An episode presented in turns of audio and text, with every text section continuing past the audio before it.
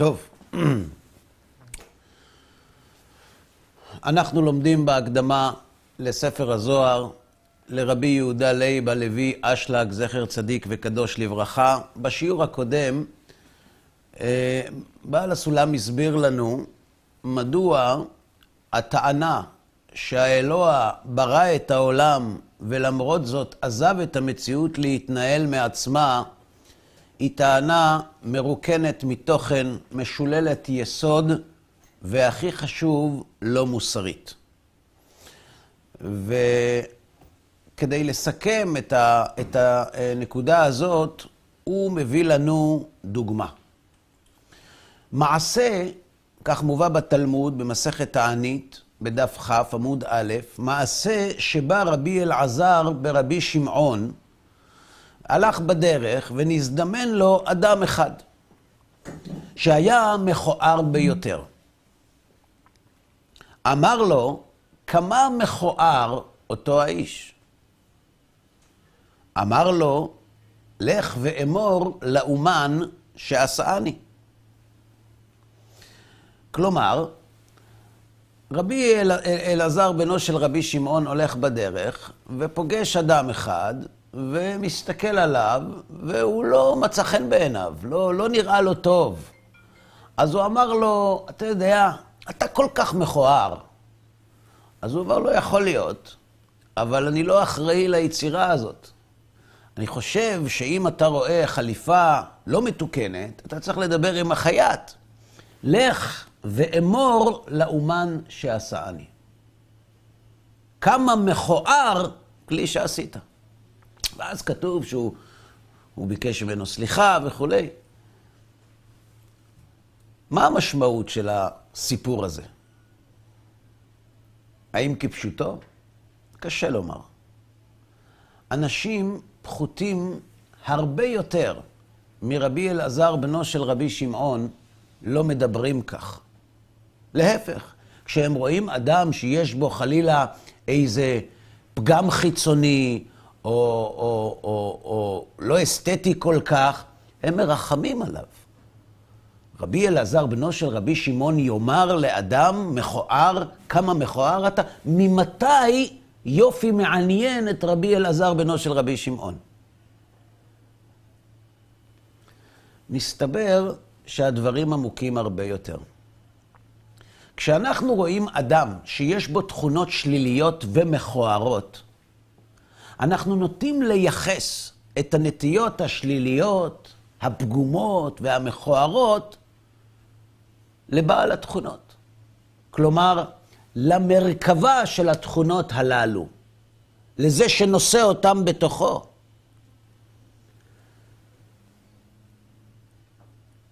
ואמר לו אותו אדם, התכונות האלה, המכוערות שאתה רואה בי, הן לא שלי. אני לא הגעתי לעולם הזה נייר חלק. מישהו שתל בי את הווירוס הזה. זה לא אני, זה הוא. מה ביקש אותו אדם לומר לרבי אלעזר, בנו של רבי שמעון, לרבי אלעזר? הוא ביקש לומר לו, שאם אתה מוצא פגם כלשהו באדם, במציאות, בכל הבריאה כולה, כל פגם שתמצא, בסופו של דבר אתה מייחס אותו לקדוש ברוך הוא. כשאדם אומר, איזה רע העולם, איזה אנשים רעים יש בעולם, כל אחד מאיתנו, אני חושב, כן? אם, אם הקדוש ברוך הוא, במקום להתייעץ עם המלאכים איך לברוא את העולם, היה מתייעץ איתנו, ברור לי לחלוטין שהיו לנו לפחות כמה הצעות לייעול המערכת כדי שנציע אותם לקדוש ברוך הוא. בסופו של דבר, כל פגם שאנחנו מוצאים בעולם, אחרי ככלות הכל, אנחנו מייחסים אותו לקדוש ברוך הוא. הרי שהמתחכמים האלו, על מי הוא מדבר? לא נכון. אנחנו למדנו בפעם הקודמת, בפסקה הקודמת, ויודע, אני כותב בעל הסולם, שיש מתחכמים פורקי עול תורה ומצוות. שאומרים, כמו שאתה ציינת, שהקדוש ברוך הוא ברא את הבריאה ועזב אותה. אומר בעל הסולם על אותם מתחכמים, פורקי עול תורה ומצוות, הרי שמתחכמים האלו לומר שמסיבת שפלותנו ואפסותנו אין מתאים לא יתברך להשגיח עלינו ועזב אותנו. כלומר, כשבא בן אדם ואומר, שמע, ודאי, יש אלוהים, אי אפשר אחרת. הוא ברא את העולם, בוודאי. יש מישהו שיכול לברוא עולם כזה חוץ ממנו? אבל הוא לא, הוא לא מתעסק עם מה שקורה כאן. למה? למה? כי אנחנו קטנים ושפלים ובזויים, נכון? אז הוא אומר לאותם מתחכמים, שהם טוענים שהוא עזב אותנו מסיבת שפלותנו ואפסותנו, ולכן לא מתאים לו להשגיח עלינו. סליחה? כשהם אומרים טיעון כזה, זה אחד מן השניים. או שהם אומרים שהאלוה לא ברא את העולם, ואז מדובר בשפלותנו ובאפסותנו באמת, או שאם הוא כן ברא את העולם וכך הם טוענים, אז זה לא שפלותנו וזה לא אפסותנו. זה קשור אליו.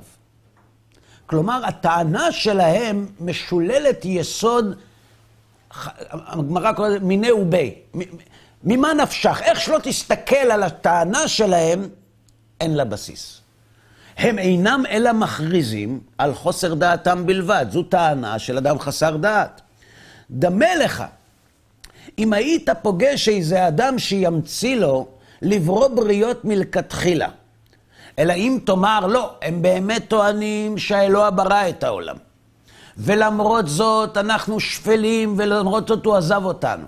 וגם אם נתעלם מהטיעון שהבאנו בשם רבי אלעזר, בנו של רבי שמעון, עדיין, תגיד, בוא נחשוב ביחד. אם היית פוגש איזה אדם שימציא לו לברוא בריות מלכתחילה, זה, זה הרי אצל הקדוש ברוך הוא אין בדיעבד, לא יצא לי טוב. אין דבר כזה. כי הוא מגיד מראשית אחרית, ואין שכחה לפני כיסא כבודו, ולא אדם ויתנחם. כלומר, אצל הבורא אין דבר כזה יצא בטעות.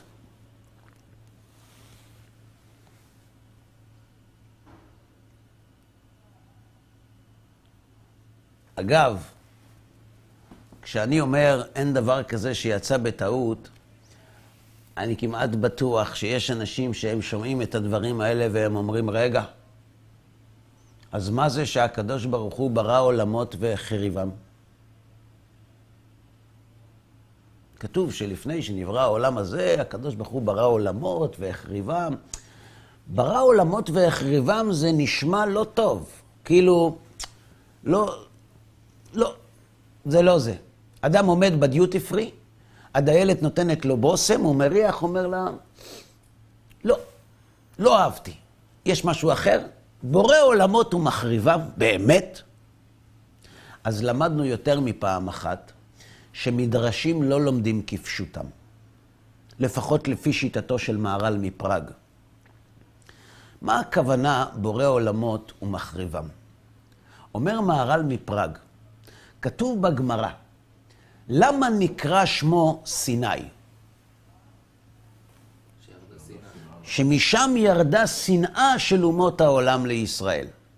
ולמה נקרא שמו חורב? כי משם ירד חורבן של אומות העולם לישראל. מסביר מהר"ל. במשך 26 דורות, מבריאת העולם ועד מתן תורה, אם היה מגיע פילוסוף ומתבונן על הבריאה, מי לדעתו היו נזר הבריאה באותם ימים? בני האדם. בני האדם המדברים הם מעל הדומה, מעל הצומח ומעל החי. כלומר, האומות כולם, בשבילם נברא העולם. מה קרה במעמד הר סיני? מה קרה כשהאלוה אמר למשה ללכת לומר לישראל, ואתם תהיו לי ממלכת כהנים וגוי קדוש? באותו רגע שבחר הקדוש ברוך הוא בעם ישראל ליתן לו תורה, באותו רגע התברר שבשביל מי נברא העולם? בשביל עם ישראל. כלומר, באותו רגע שנבחר עם ישראל להוביל את האנושות, ירדו אומות העולם ממדרגתם. הם כבר לא תכלית הבריאה. הם נלווים אל העם שבשבילו נברא העולם. זה לא שאין להם תפקיד, זה לא שהם לא חשובים, ודאי. אבל, אבל באותו רגע שבוחרים מישהו מכל הכיתה, מבינים שכל השאר הם לא, והוא כן. כשאדם יורד ממדרגתו, זה נקרא חורבן. הנהר, כשאין בו מים, הוא חרב. נכון? למה הוא חרב? כי תכליתו של נהר זה להוביל מים. כשהוא לא מוביל מים, הוא יורד ממדרגתו החשובה, הוא כבר לא חשוב. אז הוא חרב. עכשיו נחזור לבראשית. ויהי ערב ויהי בוקר, יום אחד. מה קרה באותו יום? אם אדם היה מתבונן על היום האחד שאלוהים ברא בו את האור ואת החושך, הוא היה עומד נפעם ואומר, וואו, איזו בריאה נפלאה. ויהי ערב ויהי בוקר, יום שני. מה קרה למעלתו של יום ראשון ביום השני? ירד, ממדרגתו. פתאום מתברר שכל החשיבות של יום ראשון זה שהוא מביא ליום שני. הוא לא העיקר, יש המשך בריאה אחריו. ויהי ערב ויהי בוקר, יום שלישי. ועוד יום נחרב. ויהי ערב ויהי בוקר, יום השישי. ואז כל השבוע ירד ממדרגתו. כי יום ראשון מוביל לשני, ושני לשלישי, ושלישי לרביעי, ורביעי לחמישי, חמישי לשישי, ושישי לשבת. ויחולו השמיים והארץ וכל צבעם. ויכל אלוהים ביום השביעי מלאכתו אשר עשה, וישבות ביום השביעי מכל מלאכתו אשר עשה. אז בשביל איזה יום נברא העולם? שבת. מזמור שיר ליום השבת, מזמור שיר לעתיד לבוא, ליום שכולו שבת ומנוחה לחיי העולמים. אם אחרי העולם הזה יש עולם הבא, ברגע שבא העולם הבא, נחרב העולם הזה. שיט אלפי שנין אבי עלמא, וחד חרוב. אז כולם מפחדים מכל נבואות האפוקליפסה, אחרית הימים, יש ב-2018, יש ב-2019, והאסטרואיד מגיע והכל. מה יהיה? אם העולם יחרב ואין אחריו כלום, אז הוא העיקר. אבל אם יש עולם הבא, ברגע שנזכה לראות את העולם הבא, יחרב העולם הזה. שיר המעלות, בשוב השם את שיבת ציון, היינו כחולמים. מדוע? אז ימלא שחוק פינו. ביום שיתברר שיש מציאות ארוכה יותר מהמציאות ההווה היום, המציאות של היום תרד ממדרגתה ותהפוך לחלום. בדיוק כמו שכשאדם מתעורר מחלום אל המציאות, הוא מבין שהדמיון המופלא שהוא ראה בחלום אינו אמת. כך יקרה, אי אפשר לסגור את זה, כך יקרה כאשר האדם יגלה שיש מציאות שנמשכת אחר מציאות העולם הזה.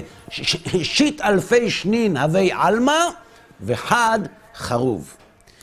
הקדוש ברוך הוא ברא עולמות והחריבם. הקדוש ברוך הוא הוציא מן העין את יום ראשון, ואת שני, ואת שלישי, ואת רביעי, וכל יום נחרב עד, עד שמגיע אותו עולם שאין אחריו כלום, והוא תכלית הבריאה. לכן, כשאני אמרתי קודם שלא ייתכן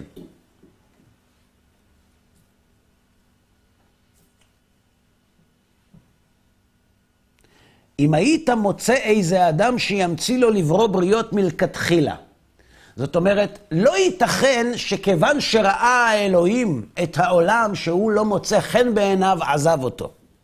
לכן חייבים לומר שהקדוש ברוך הוא ידע איזה בריות שפלות הוא יברא, מקולקלות ונמוכות וקטנות, והוא ברא אותם מראש כדי לעזוב אותם. איך הייתם מגיבים אם הייתם שומעים על הורים שמביאים לעולם ילד כדי לזרוק אותו לפח? יש הורים, לא עלינו ולא נדון אותם, אבל כשנולד להם ילד, עם כל מיני סיבות, הם שולחים אותו לאומנה. הם לא משאירים אותו אצלם. אם היינו שואלים אותם, אם הייתם מחזירים את הגלגל אחור, הייתם מביאים אותו לעולם? מה הם היו עונים? לא. אבל למצוא הורים, אב ואם, שמחליטים להביא ילד לעולם כדי להרוג אותו. שמעתם על אנשים כאלה?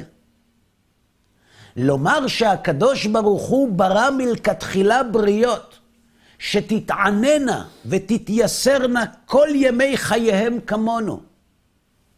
ולא עוד. להשליך אותם אחר גיבו בלי שירצה אפילו להשגיח בהם כדי לעזרן מעט. כמה היית מגנה ומזלזל בו? הייתכן להעלות על הדעת כזה על מחויב המציאות יתברך ויתעלה שמו? זה מה שהיו עושים במולך. מביא את הילד בשביל... אתם מבינים את הקושייה? גם אם לא תסכים לקבל את כל החשבונות שעשינו בשיעור הקודם, וגם אם תתעלם מן העובדה שהפגמים שבנו מיוחסים לקדוש ברוך הוא, שזה הפן המוסרי, אם תמשיך להתעקש שהבורא ברא בריות ועזב אותם לנפשם, למרות הכל, אמור לי מה תענה על הטיעון הזה. שהבורא יתברך מגיד מראשית אחרית, והוא יודע מה שיהיה קודם שיהיה. ובהכרח הוא ידע שהבריות שהוא בורא תתעננה ותתייסרנה כל ימי היותם. ולמרות זאת הוא בורא אותם, ולא זו בלבד, הוא מזניח אותם. עכשיו, מי מזניח את בנו? מי שאין לו היכולות לטפל בו. אבל האלוה שהוא אין סוף ואין מונע לרצונו, הוא יכול להיטיב עם הבריות שהוא ברא. כמה שהוא רוצה. אז למה לברוא אותם מתענות ומתייסרות? וגם אם כן, לעזוב אותם, להעלים, להסתיר פניו מהם, כשהוא יכול לעזור להם? כמה היית מגנה ומזלזל בו? הייתכן לומר, להעלות על הדעת כזה על מחויב המציאות יתברך ויתעלה? בדרך הזאת, מרוקן מתוכן בעל הסולם עליו השלום את הטיעון המופרך של אלו המאמינים בבורא ומכחישים את ההשגחה.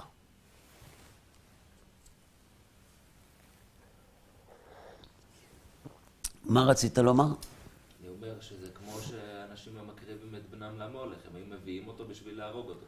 כן. אתה שואל שאלה יפה. אתה אומר, רגע, היו אנשים שהקריבו את בניהם למולך, ואתה מכבד אותם? זו בדיוק הנקודה. זו בדיוק הנקודה. עכשיו, גם לשיטתם,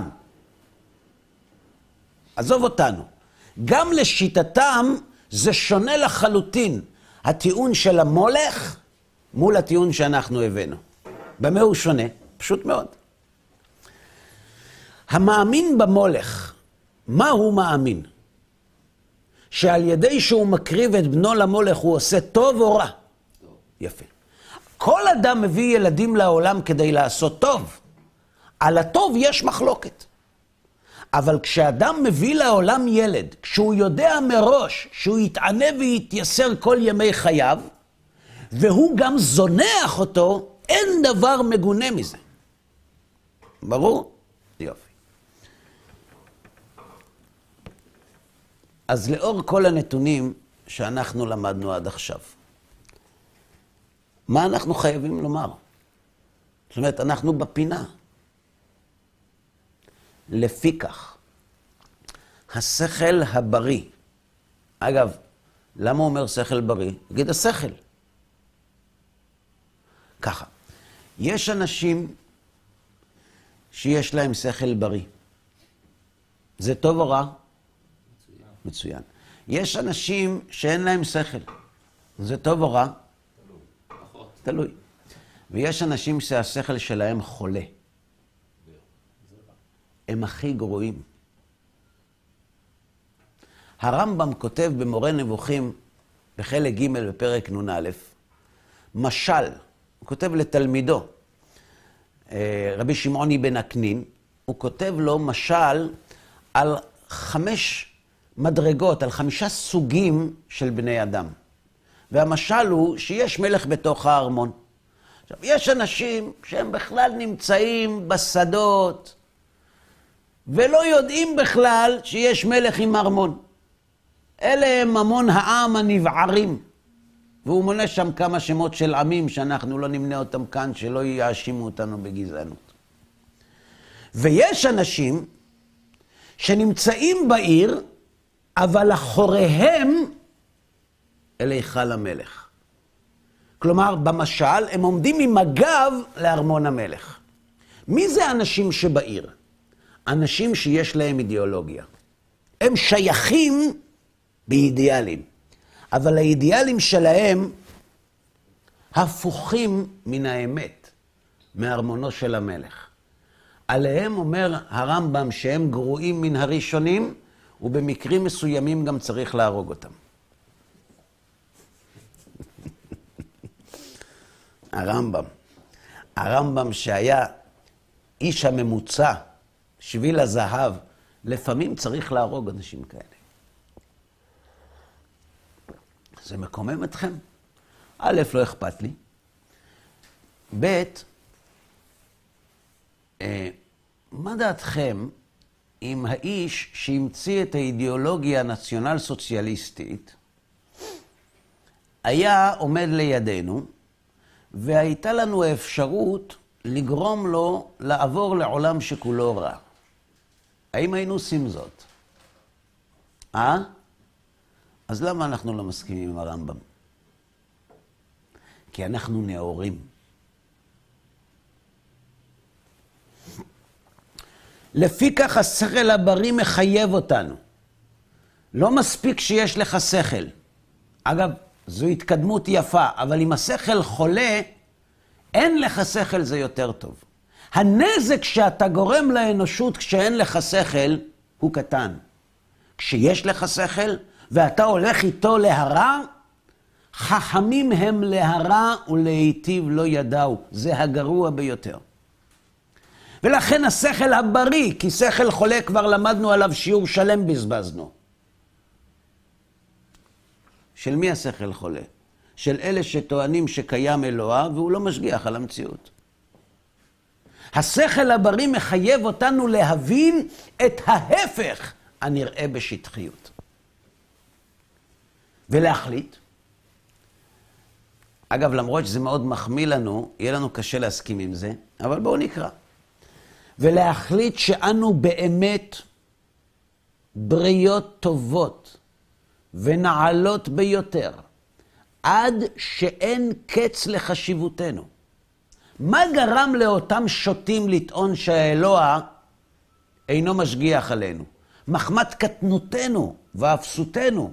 ואני אומר, אומר בעל הסולם, בדיוק את ההפך, אמרנו את זה באחד הטיעונים הראשונים בשיעור הקודם. אנשים אומרים, מה, אתה באמת חושב שהקדוש ברוך הוא מתעניין במה שאתה עושה? מאיפה, מאיפה הגאווה הזאת? וכל מיני טענות כאלה. מה אכפת לו מה יש לך בצלחת, כן? שמעתם על זה. אז מה הייתה התשובה שלנו? נכון. זה באמת נשמע מאוד הגיוני, זה לא אמור לעניין אותו. נכון. אגב, אה, בשביל אלוהים כל יכול, לברוא את העולם ולהסתכל לך בצלחת זה אותו דבר, או שזה יותר קשה מזה? אותו דבר. שניהם קטנים עליו. עכשיו, מתברר שאלוהים ברא את העולם. ומזה אני למד שלמרות שהטענה שלך נשמעת טוב, הוא דווקא מתעניין בפרטים הקטנים. עובדה, הוא ברא אותך, ואתה כזה קטן. אז אם למרות שאתה כזה קטן הוא ברא אותך, למה שלא יתעניין מה יש לך בצלחת? הוא כבר הראה לך שהוא אוהב את הקטנים. ולכן, אומר בעל הסולם, אנחנו צריכים להחליט את ההפך. שאנחנו בריות טובות. אתה יודע למה השם ברא אותנו? כי אנחנו גדולים. ובגלל שאנחנו כל כך גדולים, הוא מתעניין במעשים שלנו. עד שאין קץ לחשיבותנו. דהיינו ממש באופן הראוי והמתאים לבעל המלאכה שעשה אותנו. שאתה עומד מול יצירת מופת,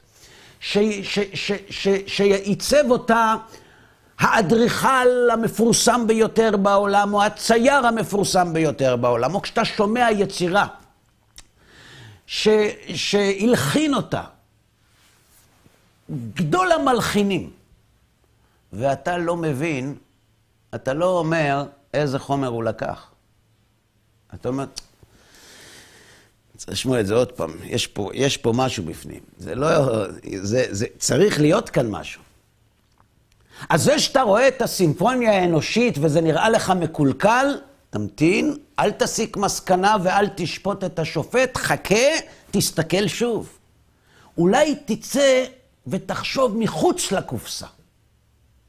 אנחנו בריות חשובות ונעלות עד שאין קץ לחשיבותנו, כיאה לפועל שעשה אותנו, לבעל מלאכה שעשה אותנו. כי כל מה שהוא חיסרון, שתרצה להרהר על גופותינו, אגב, מה זה גופותינו? הרצון לקבל שלנו. הנה אחר כל מיני תירוצים שאתה מתרץ לך, הוא נופל רק על הבורא יתברך, שברא אותנו, ואת כל התוואים שבנו. אז אם אתה קורא לי עצלן, זה טעות בכתובת. הנמען עזב. שלח לו מכתב ותגיד לו, מה זה העצלנות הזאת שבראת? זה לא אני, זה הוא. שהרי ברור שהוא עשנו ולא אנחנו. וגם ידע כל אלו התהלוכות אשר תימשכנה לצאת מכל אלו. יש אנשים, אני זוכר,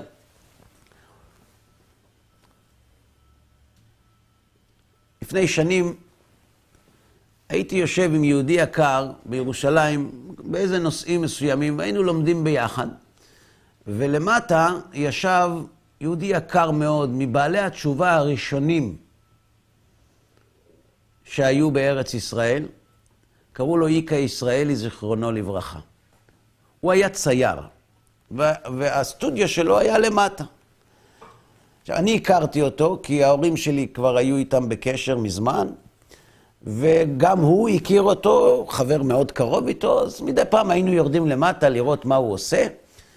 ויום אחד אני עומד ומסתכל על איזה ציור שהוא צייר, שאני לא מוצא בו פשע.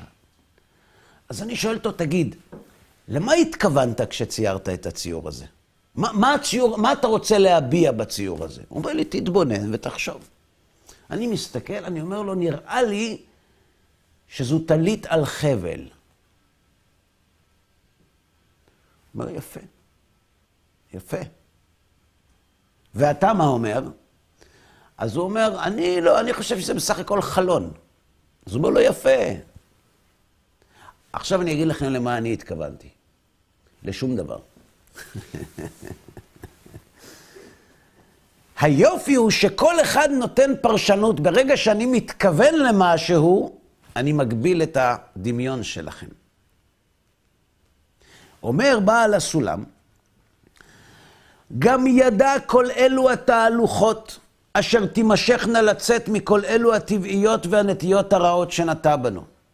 הוא ידע מראש מה הולך להיות, הוא תכנן את זה, זה לא שיצא לו משהו והוא אמר, רגע, אז למה התכוונתי בזה? זה בני אדם.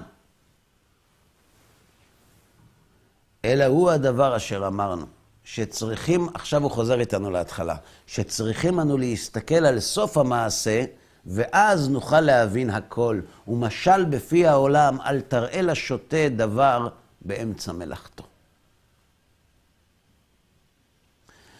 מזה אני למד, אומר בעל הסולם, איך שלא תסתכל על זה.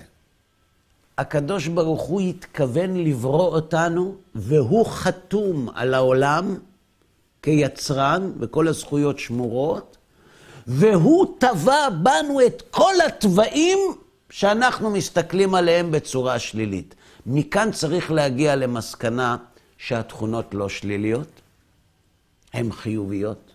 ושאנחנו לא אנשים קטנים, אלא גדולים כראוי לבעל המלאכה שעשה אותנו, כי הוא ידע מראש כל התהלוכות שיעברו עלינו, ולכן לפני שאנחנו קובעים טוב או רע, בואו נלך לסוף, ומשם נסתכל אחורנית. וזה שלמדנו בספר, במאמר מהות הדת ומטרתה, על ההשגחה המטרתית, שכשאתה רוצה לשפוט תהליך, אתה לא יכול לעשות אותו באמצע. צריך לחכות לסוף. כי כשאתה מסתכל על שדה כותנה, אז הוא יפה, זה נכון. אז אתה שואל אותו, תגיד, כמה עולה לך להצמיח את הכותנה הזאת? הוא אומר לו, של... ש... החלקה הזאת שלושה מיליון שקלים השקעה. או, זה יפה, זה סימן שאתה אוהב את ארץ ישראל. מה, אתה מוכן לבזבז כל כך הרבה כסף רק שהמטיילים ייהנו מהנוף? למה אתם צוחקים? זה מה שעושים אלו שטוענים שהתכונות שבאדם רעות. דרש רב סמלי, כך אומרת הגמרא, מסכת נידה. למה הוולד דומה במעי אמו? אומר מהר"ל מפראג, בדרשה לשבת תשובה, בחידושי האגדות,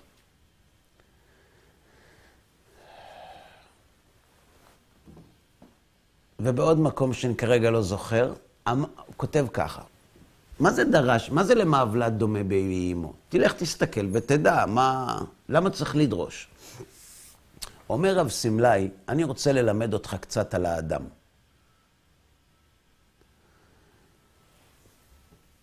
אתה יודע למה אנשים אומרים שהאדם הוא רע? איך היית מגיב אם היה בא מישהו שיש לו שעון רולקס מזויף, שהוא קנה אותו ב-30 דולר. והוא יודע שהוא קנה אותו ב-30 דולר, הוא אומר לך, עזב אותך, שעוני רולקס לא שווים כלום, הלך לי על זה המחוג אחרי יומיים, מה זה, זה רולקס זה? תגיד, אתה שפוי. על סמך מה אתה קובע עמדה ביחס לחברת רולקס? על סמך שעון מזויף? אתה יודע למה אתה לא יכול לשפוט לשלילה את תכונות האדם? כי אתה לא מכיר את האורגינל. אתה מכיר את החיקוי. אתה לא מכיר את אדם הראשון. מי שהיה רואה את אדם הראשון, לא היה מעלה בדעתו שהאלוה לא ישגיח עליו. מלאכי השרת חשבו אלוה, וביקשו לומר לפניו קדוש, קדוש, קדוש. זה שאתה מסתכל על בן אדם ואומר, עזב אותך, נראה לך שהקדוש ברוך הוא משגיח על בן אדם כזה? זה ב-made in China. אבל אם אתה תראה את השעון המקורי, ויגידו לך, זה עולה 30 אלף דולר, אתה תגיד, רק? שווה הרבה יותר. אומר רב סמלי, אתה יודע למה אתה לא רואה נכון? כי אתה רואה את החיקוי, אתה לא רואה את המקור. אני אקח אותך למקור. אני אראה לך את האדם לפני שנזרק בו יצר הרע.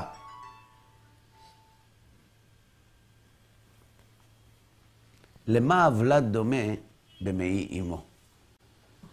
הרי הייתה מחלוקת בין אנטונינוס לרבי. מתי יצר הרע נכנס באדם? משעת יצירה או משעה שיוצא לאוויר העולם? והודה רבי לאנטונינוס, שמשעה שיוצא לאוויר העולם. כלומר, כשהעובר ברחם אמו, אין בו יצר הרע. או בשפה של בעל הסולם, אין בו רצון לקבל. כיוון שאין לו רצון לקבל, לכן הגוף שלו לא שלם. כי בעולם הזה הנשא של הרצון לקבל, נקודת הקצה של הרצון לקבל, זה גוף.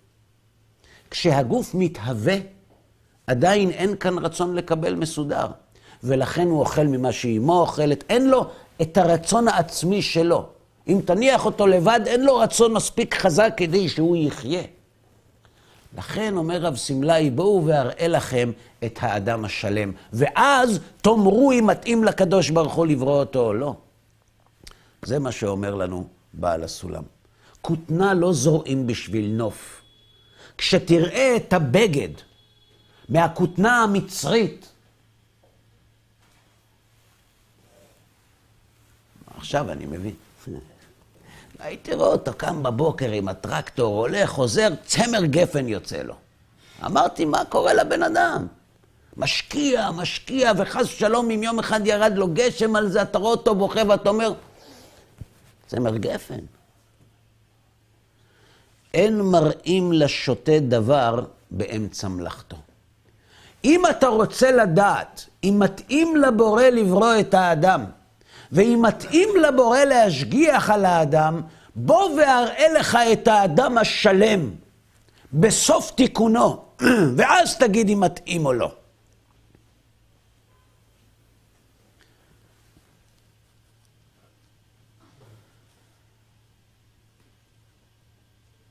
הסבא מקלם היה אומר שאם היה רואה דרווין את רבי ישראל מסלנט, הוא לא היה מעלה בדעתו שהאדם בא מקוף. אבל הוא כנראה ראה קופים. טוב, אז עכשיו אנחנו ניגשים למלאכתנו. הרי אנחנו התחלנו בשיעור הקודם, אמרנו שצריך להבין את סוף המעשה, ולפני שהוא מגלה לנו את סוף המעשה, הוא לוקח אותנו לעוד סיבוב. ואומר לנו, תראו, יש כאלה שמתחכמים לומר שהקדוש ברוך הוא לא משגיח על הבריאה, ושאלנו למה, והתשובה הייתה, כדי שכשתיתקל בהם לא יהיו לך שאלות. אז אחרי שניקינו את השולחן, לאן אנחנו אמורים לגשת עכשיו? איפה התשובה נמצאת? איפה היא מתחילה? בסוף המעשה. בסדר? מעולה.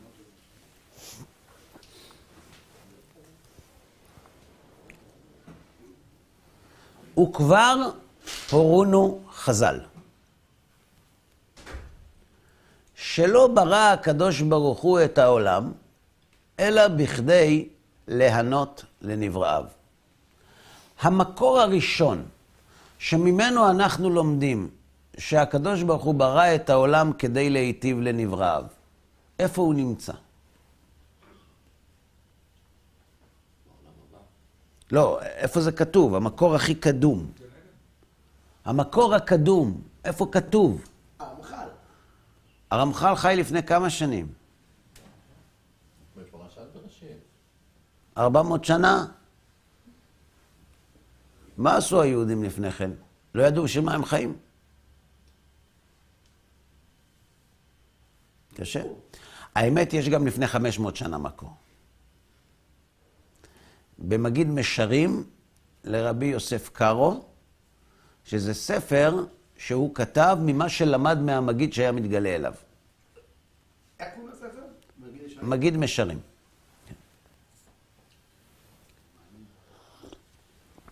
טוב, אז ככה, המקור הראשון הוא השכל. זה המקור הראשון. למה לא בפרשת בראשית? מה כתוב בפרשת בראשית?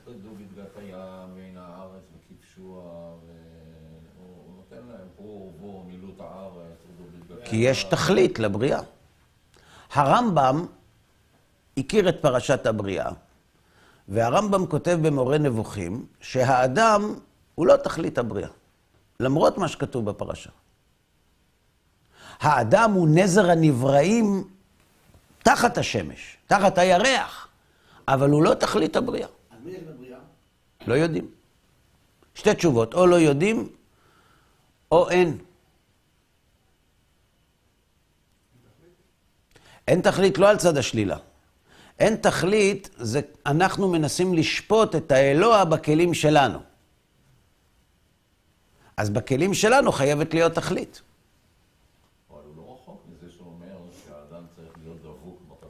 זה נכון, אבל זה לא התכלית של הבריאה. אחרי שהאדם נברא, את זה עסקנו בסוגיה הזאת, בלכאורה סתירה הזאת, כשהתחלנו ללמוד מסילת ישרים. מצד אחד כתוב ברמח"ל שהאדם נברא כדי להתענג על השם, מצד שני הרמב"ם אומר שהאדם הוא לא, הוא לא תכלית הבריאה. אז איך זה מסתדר? התשובה היא כזאת, מה תכלית הבריאה? לא מעניין אותי. מה התכלית שלי בבריאה? זה מה שמעניין אותי. לא מעניין אותי למה בנית את המפעל. מעניין אותי מה התפקיד שלי שאני מקבל עליו משכורת. עכשיו, אם אני פילוסוף, זה מאוד יעניין אותי, אבל אין לזה השלכות מעשיות. ברור או לא? ברור. זה ברור, זה כמעט אותו דבר. נכון, נכון, אני מסכים איתך. חטא האדם הראשון, זה פגע בבריאה. זה הכל. זה הכל מתחת לירח. אנחנו, לא? אנחנו פה נבראים עפר מן האדמה. עפר מן האדמה זה תחת הירח. ואנחנו נבראנו, והאדם הראשון חטא, ואנחנו צריכים לתקן. זה עדיין לא אומר שזו התכלית של כל הבריאה. בסדר? אי אפשר לדעת עד שהוא לא יגיד לנו את זה. יפה. ומתי פעם ראשונה אנחנו רואים את זה כתוב?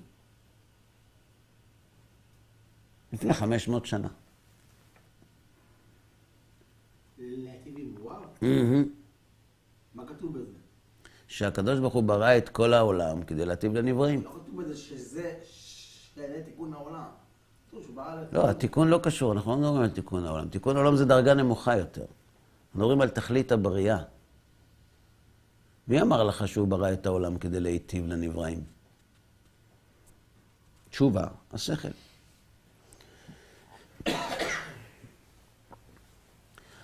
למדנו כבר כמה פעמים, ולא נאריך, שבבורא אין חיסרון. ולכן אי אפשר שהוא רע. כי רק בעל החיסרון עושה רע. למה? אז אתם יודעים, ומי שיצפה יצטרך לפנות לשיעורים הקודמים. אז אם האלוה, אי אפשר שהוא עושה רע. והוא ברא נבראים שחסר להם, אז הוא כן עושה רע. כי כשחסר, רע. אז אם האלוה שאינו חסר, אי אפשר שהוא עושה רע, והוא בורא נבראים שחסר להם, וכשחסר זה רע, יש סתירה. אי אפשר שזה יקרה. מסקנה, אם ראית נברא שאינו חסר, אם ראית בורא שאינו חסר, שבורא נבראים חסרים, זה רק כדי למלא אותם. וזהו שהבורא ברא את הנבראים כדי להיטיב להם. למה אני מתעקש לא להסתמך רק, זה לא רק, זה הכל, אבל הוא אומר כבר הורונו חז"ל. אז מה אתה מתחכם להגיד שכל? חז"ל אומרים, זה הכל, יש לנו אמונת חכמים. אם המרחו אומר, רבי חיים ויטל, תלמידו של הארי, אומר שהקדוש ברוך הוא ברא את הנבראים כדי להיטיב להם, אז גמרנו, לא בודקים מן המזבח ולמעלה. למה אתה הולך לשכל? תשובה, למדתי ממנו.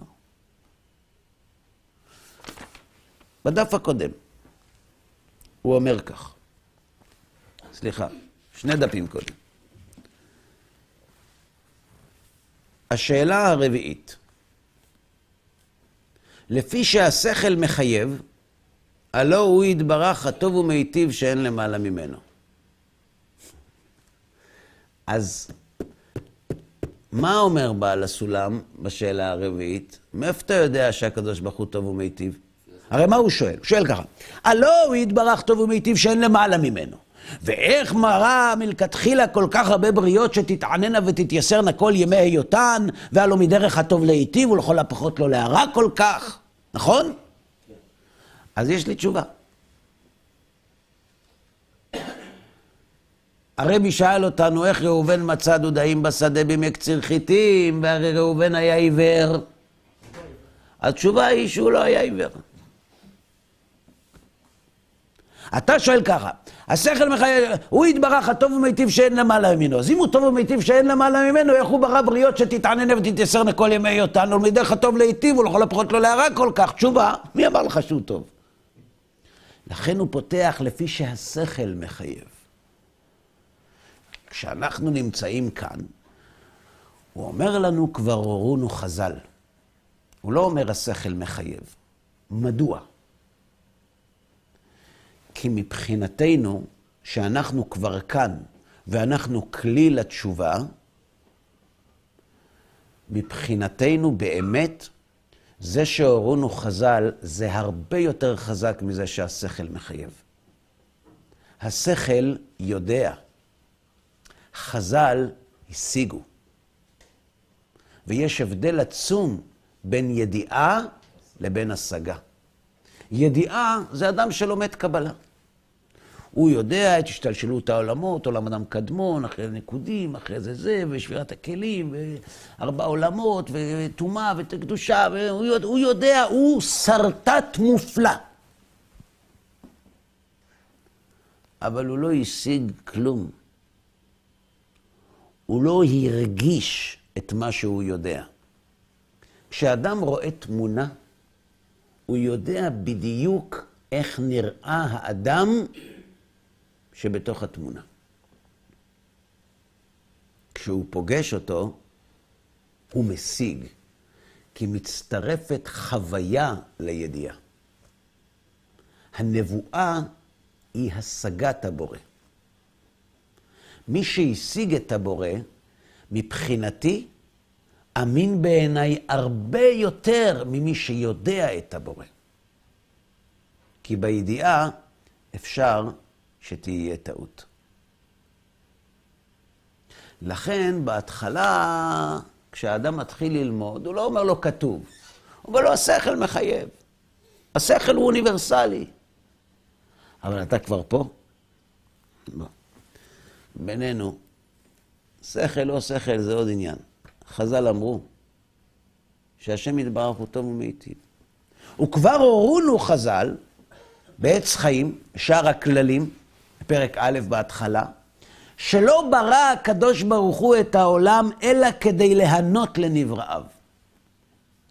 וכאן אנו צריכים לשים את עינינו וכל מחשבותינו, כי הוא סוף הכוונה והמעשה של בריאת העולם.